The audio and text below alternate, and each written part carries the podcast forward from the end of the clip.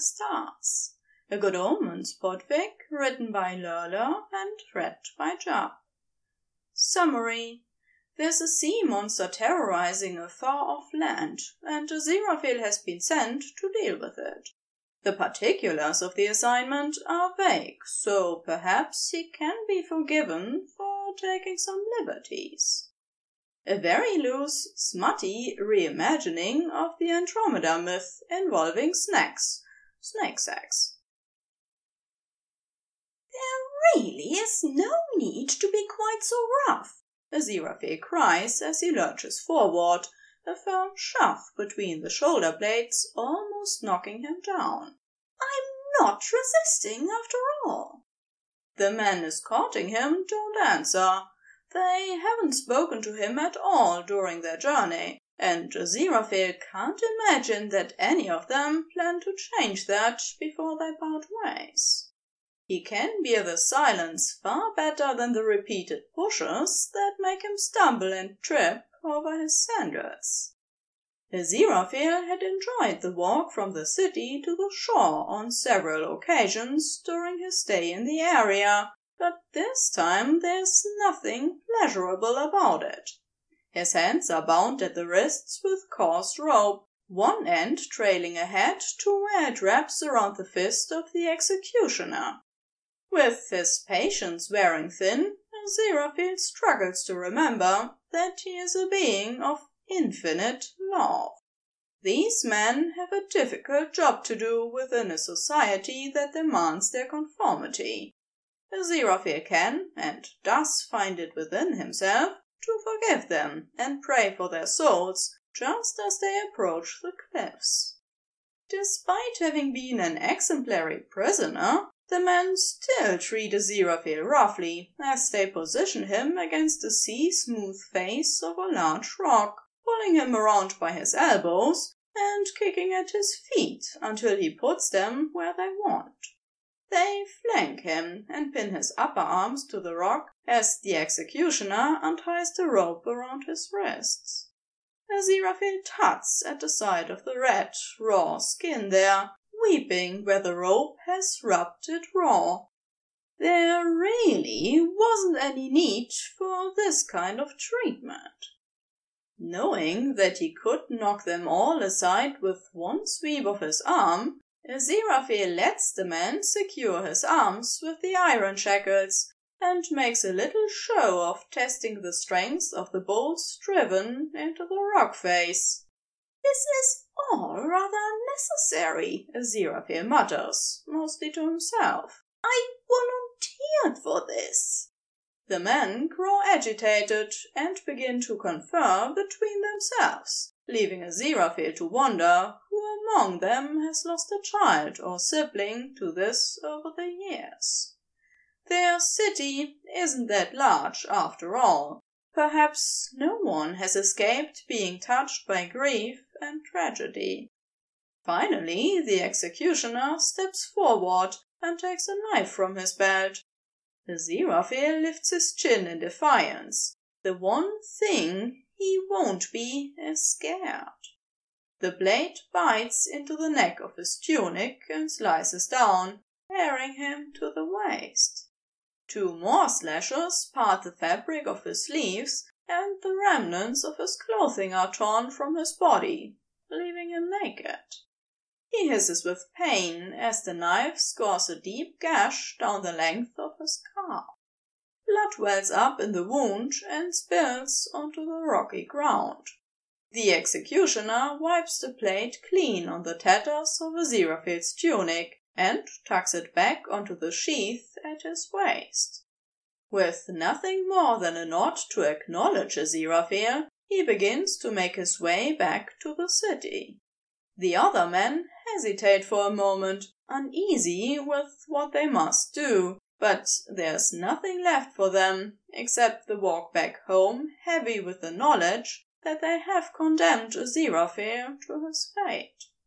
They are out of sight almost immediately, heading inland, while he is forced to stare out to the sea and await whatever will come. He has his suspicions, but until he sees it himself, he can't be sure. Of all his recent assignments from heaven, this is by far the most disagreeable. Even worse than convincing that bloody great whale to swallow Jonah, and then having to follow it for three days while listening for his repentance. He would rather do that a hundred times over than spend his time with humans who habitually sacrifice their loved ones to a terrible beast. Ostensibly, he's here to thwart the sea monster and encourage the humans towards goodness. As unpleasant as it is, he can achieve this best as a volunteer sacrifice. Besides, he's got this suspicion about whose path he's about to cross again. It's well beyond coincidence by this point, and that alone makes him wonder about what the plan is. That, Aziraphale supposes, as he watches the distant waves, is the whole point of ineffability. Questioning these things is frowned upon at best, harshly punished at worst, and Aziraphale rather thinks he's being punished enough right now without having done anything to earn it. Water splashes against his feet as the tide rises, tinged pink where it mingles with his blood, stinging the raw flesh of his open wound. Gingerly, he lifts his injured leg out of the water to try to protect it. A fresh flow of blood pours from the cut, and the water is only getting higher. A flash of movement far out towards the horizon catches Aziraphale's attention. The sun is still high, glinting off the blue waters and warming the skin of Aziraphale's shoulders to angry redness. It makes it difficult to see the distant surface, but now that he's looking more intently, he can make out the occasional shadow moving in an unnatural manner. With the waves now lapping at his knees, Aziraphale can no longer hold his injury above the cruel bite of the salt water. The agony from his leg refuses to ease, and he can see the trickle of blood flowing away from him like smoke. The dark shape near the horizon has been still for some minutes. Aziraphale begins to wonder if he'd been imagining it or seeing some trick of the light. He is wondering how much longer he should wait before he can release himself, heal the wound, and just call the assignment a failure when movement catches his eye once more. It's under the water this time, going fast enough to cut through the surface and leave a swirling trail in its wake. As it gets closer, Aziraphale can make out the way that it undulates its long body to drive itself forward. Oh, yes, there's something distinctly serpentine about the sea monster. Despite everything about his situation the nudity, the open wound, the iron manacles, and the rising tide Aziraphale begins to relax. There's no reason he can think of for this to get any worse from this point. Stopping just short of the cliffs, the monster breaches the surface and looms over Aziraphale, showering him with a rather refreshing mist of sea water. The gleaming head of a gigantic serpent towers over Aziraphale, sparkling with rivulets of water that run down obsidian and ruby scales. Hello, Crowley, The Aziraphale says pleasantly. The serpent brings its head lower, fixing a Aziraphale with a cold, yellow stare.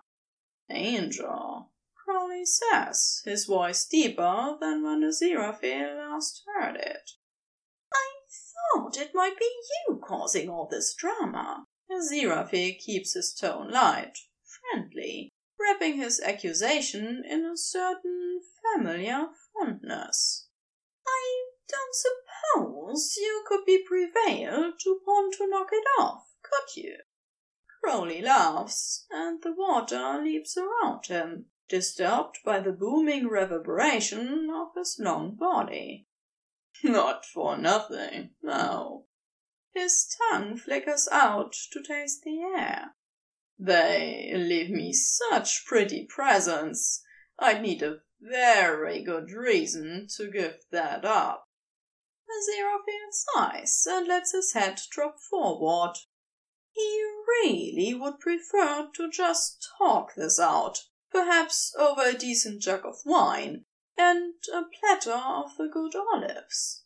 Alas, Crowley is being difficult, and there's only one way to get through to Crowley when he's like this. With a single sharp tug, Aziraphale pulls the bolts out of the rock. The iron manacles shatter in his hands, one after the other, and he stands unfettered in the now waist deep water. He squares his shoulders and gazes up into Crowley's unblinking eyes with a resolve far stronger than any earthly material. I suppose I shall have to stop you myself then. Lightning fast, Crowley strikes, lifting and pinning Aziraphale's body against the rock with one of his sleek coils. His arms are trapped at his sides, and his legs dangle uselessly. A human body would struggle to draw breath, and Aziraphale has to remind himself that he doesn't need it to keep himself from panicking. Is that so? Crowley mocks him, his head swaying from side to side in pleasure. Do let me know when you plan to start. Struggling against the solid mass of Crowley's body is pointless. Aziraphale can't get any leverage against the rock, and the small amount of movement he can make is just grazing his back on the rough surface. What do you want, Crowley? Clearly you have the upper hand. Crowley chuckles, and Aziraphale feels the sound of it in his bones. You know what I mean. You are tiresome sometimes. You know what I want. Crowley manages to shift ever so slightly, dragging his damp scales against Aziraphale's groin. Same thing I always want from you. Only now I've got collateral. If Aziraphale didn't know any better, and he doesn't, he'd swear that Crowley is smiling with his enormous snaky mouth. It's deeply unsettling. Despicable wild creature, Aziraphale spits, his lip curling in disgust. You would have me debase myself, serve your lowest desires, in exchange for these human lives? Yes, Crowley says simply. Aziraphale can almost see the shrug that would accompany that answer if he had been in possession of shoulders. Heat squirms low in his abdomen, knowing how Crowley wants him, the lengths he'll go to in order to get what he wants.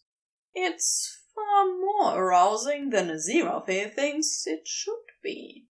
If I refuse? he asks, although he's sure he knows the answer. Crowley gives him an appraising look, making a point of assessing Aziraphale's current position, the still rising tide, and the remaining masses of Crowley's body that could snatch at him even if he managed to get away. What do you think? There would most definitely have been a lifted eyebrow alongside that question, Aziraphale knows. I certainly won't stop terrorizing this coastline and collecting my huh, gifts. Can I have your word that you leave them in peace if I. Aziraphale falters, struggling to give voice to what he's considering. Oh, yes, God's honor, Crowley says, once again wearing that serpentine smile. Aziraphale can't help but doubt the snake. Deception and temptation are what flows within him. He can't change his nature any more than Aziraphale can change his. It simply means that making deals with Crowley is a calculated risk at best. Unfortunately, calculus hasn't been invented yet, and Aziraphale will never particularly care for it, even when it does come around. Very well, until sunrise tomorrow, and not a moment longer. Aziraphale nods, as if he's in position to negotiate terms. It's all in the confidence. Is that agreeable? Immensely, Crowley grants. In one fluid movement, he pulls away from the rock, letting Aziraphale fall into the water as his head swoops low and fast to snatch Aziraphale's body up in his jaws water trailing out between his teeth as he swims away. Thankfully, Crowley keeps his head above the water as he swims back to whatever unspeakable lair he has claimed for himself. Unfortunately, his slender ribbon of a tongue is constantly flicking in and out of his mouth, dragging over Aziraphale's naked cock each time. It's got him hot and aching in an embarrassingly short time. Lying face down between Crowley's jaws, with little more than his head and feet sticking out of either side, Aziraphale is painfully aware of how his erection presses into the soft floor of Crowley's mouth. He shifts to try and ease the pressure, only to feel a tingle of pleasure rush through his body. Crowley chuckles around him, knowing and pleased, creating a rumbling sensation that Aziraphale can't help but press himself into. A mile or so down the coast, Crowley draws in close to the base of the cliffs before diving fully underwater. Aziraphale has only a moment to panic that they are heading straight into the cliffs when Crowley surfaces again in a hidden cave. Spluttering and dripping wet, Aziraphale falls a short distance from Crowley's mouth onto the dry ledge of a rock. There was no need to drop me, Crowley, Aziraphale protests. His hands automatically move to straighten or adjust the clothing he is no longer wearing. As Crowley slithers out of the water, Aziraphale finds that he can't decide on anywhere suitable for his hands. A blush rises on his cheeks and spreads down his neck and chest. Nervous angel? Crowley asks, circling him with his endlessly long body Of course not, Crowley. Don't be absurd. Aziraphale lies. He's never seen Crowley in quite so imposing a form, and the thought of all that power and muscle is more daunting than Aziraphale is prepared to admit. Now fully out of the water, Crawley's entire length is visible, and laying in loose coils that surround Aziraphale in a way that makes him think too much of how cats play with mice. The large, wedge-shaped head rests on the highest point of Crowley's coils and fixes a Aziraphale with a steady gaze. That slender and disarmingly quick tongue flickers out, tickling him with the forked tip. Are you going to change shape or size or anything? Aziraphale asks, trying to sound exasperated more than intimidated. Doubt I can be much use to you with this much of a size difference. Crawley's eyes flash with mischief, and his snaky grin grows wider. I do love a challenge, Crowley says, flicking out his tongue once more. I think I can rise to it. With a growing feeling of trepidation, Aziraphale watches Crowley rearrange his sleek body fairly hypnotized by the way the muscles push against each other. When he's done, Aziraphale is faced with the ruby scaled underside of Crowley's tail, the opening of his vent gaping slightly. A nudge at his back pushes Aziraphale towards it, Crowley's snout urging him on. You know what I like, Crowley says simply. And it's true. Aziraphale knows just how to please Crowley in this shape. He's just never had to deal with it on this scale before. He reaches out, tentatively, and presses his palms against the cool, smooth expanse of Crowley's underside. It takes a few strokes down Crowley's tail to work out how much pressure he wants, but Aziraphale isn't afraid of putting his back into it. They won't hurt each other like this. That's a lesson that was learned quite some time ago. He rubs along the scales, pressing hard into the sensitive spots that make Crowley hiss with pleasure. By the time that Crowley's hemipenes erupt from his vent, Aziraphale's own erection has flagged from lack of attention. The sight of Crowley's arousal evidence of the effect that the ministrations of his hands have on the giant serpent, serves to reinvigorate his ardor. There you are! Aziraphale's voice is breathy with awe. Each of Crowley's cocks is the length of a Aziraphale's torso and about as thick around as the widest part of his thigh. As much as he's enjoyed taking them before, there's no way he's even going to consider letting Crowley attempt penetration like this. Crowley chuckles somewhere off to Aziraphale's right, and he has a brief moment of panic at the thought that Crowley can read his mind. Relax. I don't feel like breaking physics today, Crowley says doing nothing to convince Aziraphale that he isn't reading his thoughts. I'm sure you can work out something to please us both. Reaching one hand out to stroke the textured surface of Crowley's Aziraphale finds that he does indeed have the beginnings of an idea. Using his not inconsiderable strength, he moves Crowley's tail around until he can bring his body flush with the twin lengths, his own cock just resting against the junction of Crowley's hemipenes. Oh, you clever thing! Crowley gasps, wriggling his tail in tight little movements to rock against Aziraphale's body. I have my moments, Aziraphale admits. He wraps his arms around both of Crowley's shafts, bringing them together and stroking them as one. A sound of pleasure escapes the mouth of his scaled lover, encouraging him on. Aziraphale adores making Crowley feel like this, pouring all of his attention into bringing him joy and ecstasy.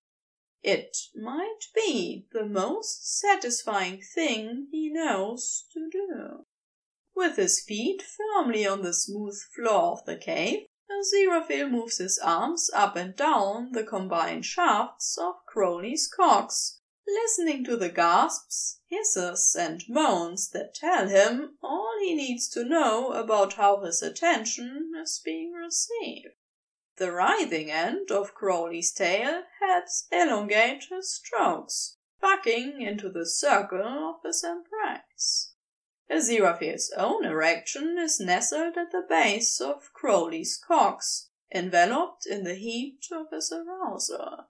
His hips push forward, apparently of their own accord, sending ripples of urgent pleasure into his core. Yes, Crowley hisses in delight.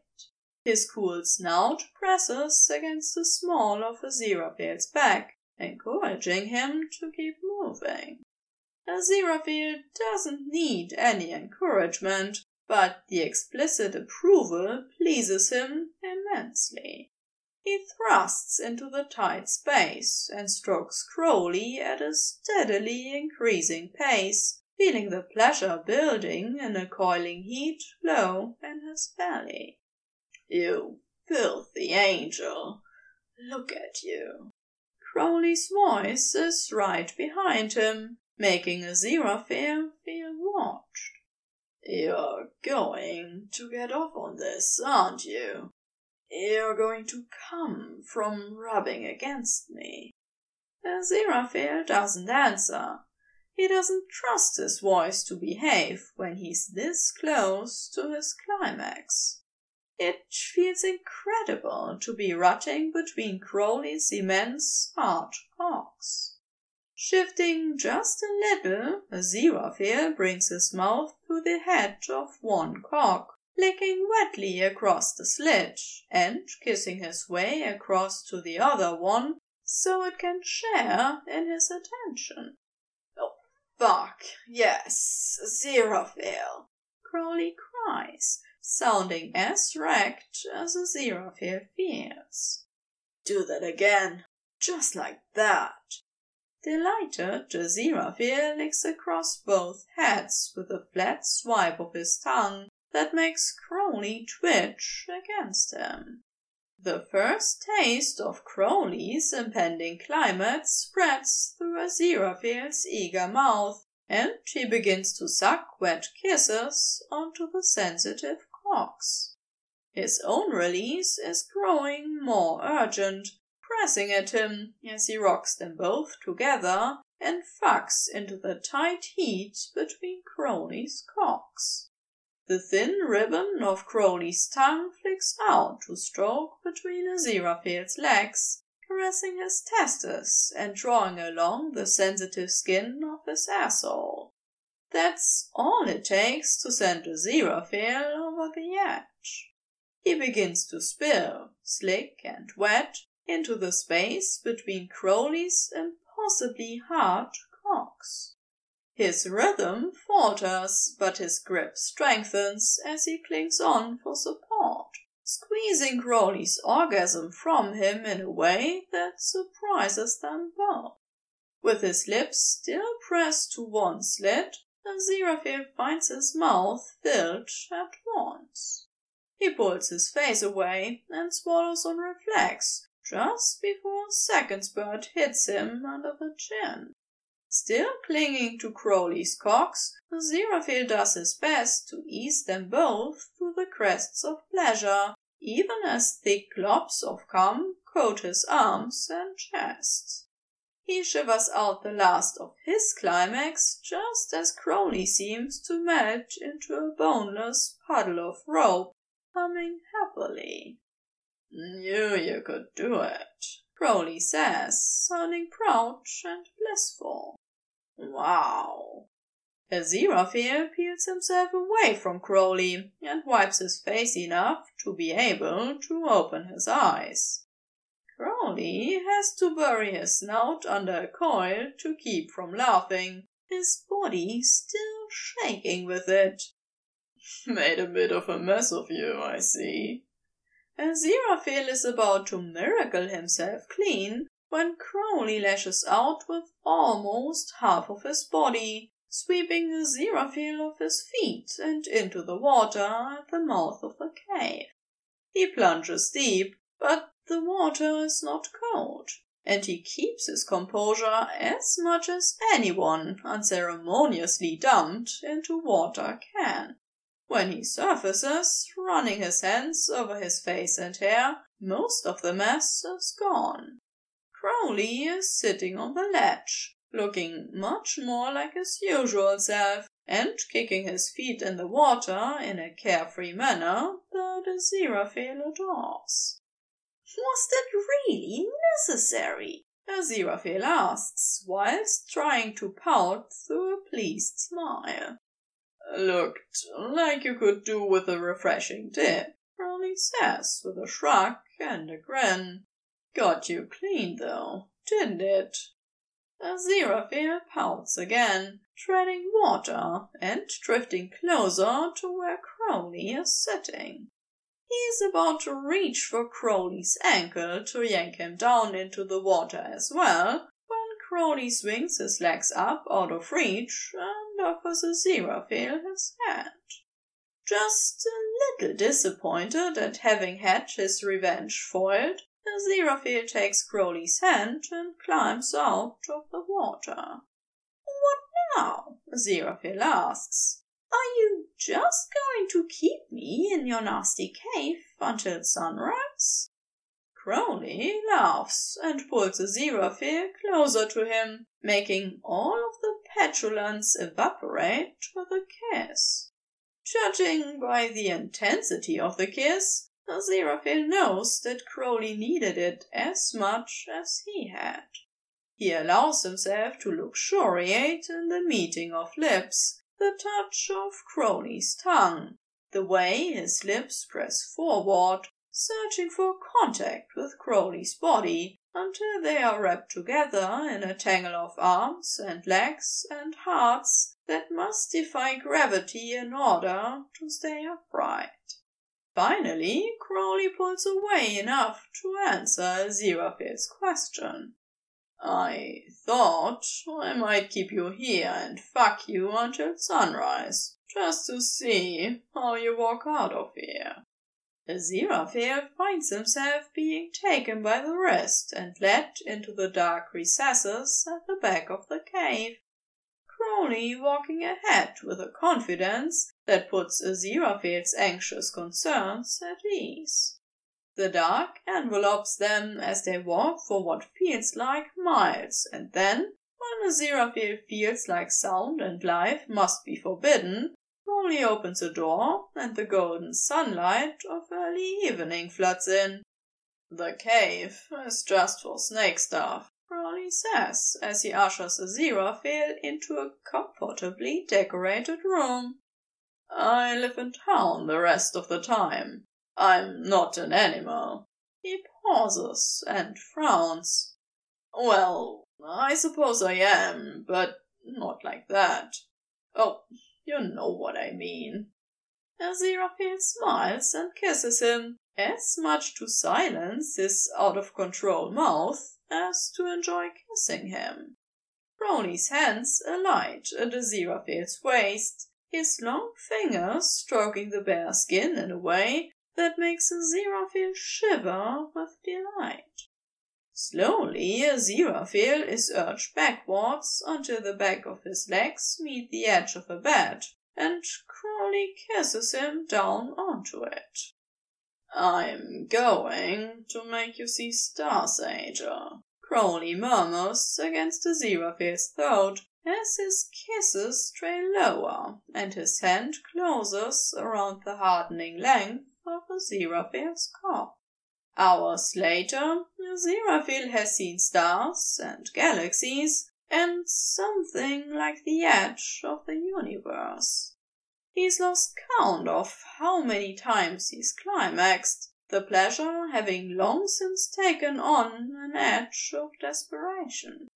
Still, Crowley is above him, his forehead pressed between Aziraphale's shoulder blades as he fucks into him.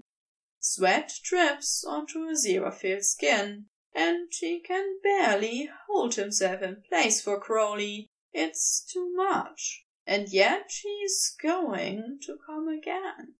He grinds his aching, leaking cock into the mattress and whimpers as Crowley sinks his teeth into the muscle of Aziraphale's shoulder. Crowley grunts as he finds his pleasure once more, spilling into Aziraphale's spasming hole without slowing the pace of his thrusts at all. One more for me, Angel. Give me one more, Crowley pleads. There's a smudge of light on the far horizon, and Aziraphale's been pointedly ignoring it for several minutes. With monumental effort, Aziraphale raises his hips, allowing Crowley's hand to slither under him and grasp at his painfully hard cock. He focuses on the pleasure of Crowley's hand, the feeling of fullness, the desperate little kisses making constellations across his back. With a whine and a full body shudder, Aziraphale comes onto Crowley's fingers. Crowley all but collapses on top of him, still inside, but no longer moving, exhausted. Aziraphale holds himself up until Crowley's hand is out from under him, and then slumps as well. Comes slick fingers brush his lips until he opens his mouth and sucks them clean. Dimly, as if it's happening far away, Aziraphale can feel Crowley twitching and withdrawing from him, but the fullness doesn't abate. No flood of fluids rush down his thighs. A mating plug? he asks, as soon as Crowley's fingers are clear of his mouth. You don't like it? Crowley seems unsure now. Aziraphale reaches behind him to scoop Crowley to her side and into a loose embrace. I adore it, you clever thing, Aziraphale says before kissing him. They lie in comfortable silence for a moment. Sunrise, Crowley says flatly. I know, Aziraphale responds. Think you're done having your wicked way with me. He softens his words with a squeeze around Crowley's waist. There's nothing to say. I can't stay and recuperate a while. Crowley laughs softly and snuggles closer. You know, he begins carefully, tracing abstract shapes on Aziraphale's chest with one finger. We really don't need this whole pantomime if you want this thought of thing. I'd give it to you anyway. Aziraphale sighs softly and sadly, pressing a kiss into Crowley's hair. I know you would. Just like I know you weren't eating any of those sacrifice victims before me. Crowley groans and hides his face. Do you know how much trouble it is to find a new hero to rescue the helpless sacrifice every month? Sometimes I just let them go. No one wanted to go back to the city that was happy to feed them to a monster. Never hurt any of them. Crowley sounds faintly hurt, like monster is a label he said too many times. I'm sorry. I just worry about you. It won't always be like this. Aziraphale says it to reassure himself as much as Crowley. With a little non-committal noise, Crowley reaches up to kiss Aziraphale again. And it won't always be like this. It won't. The end.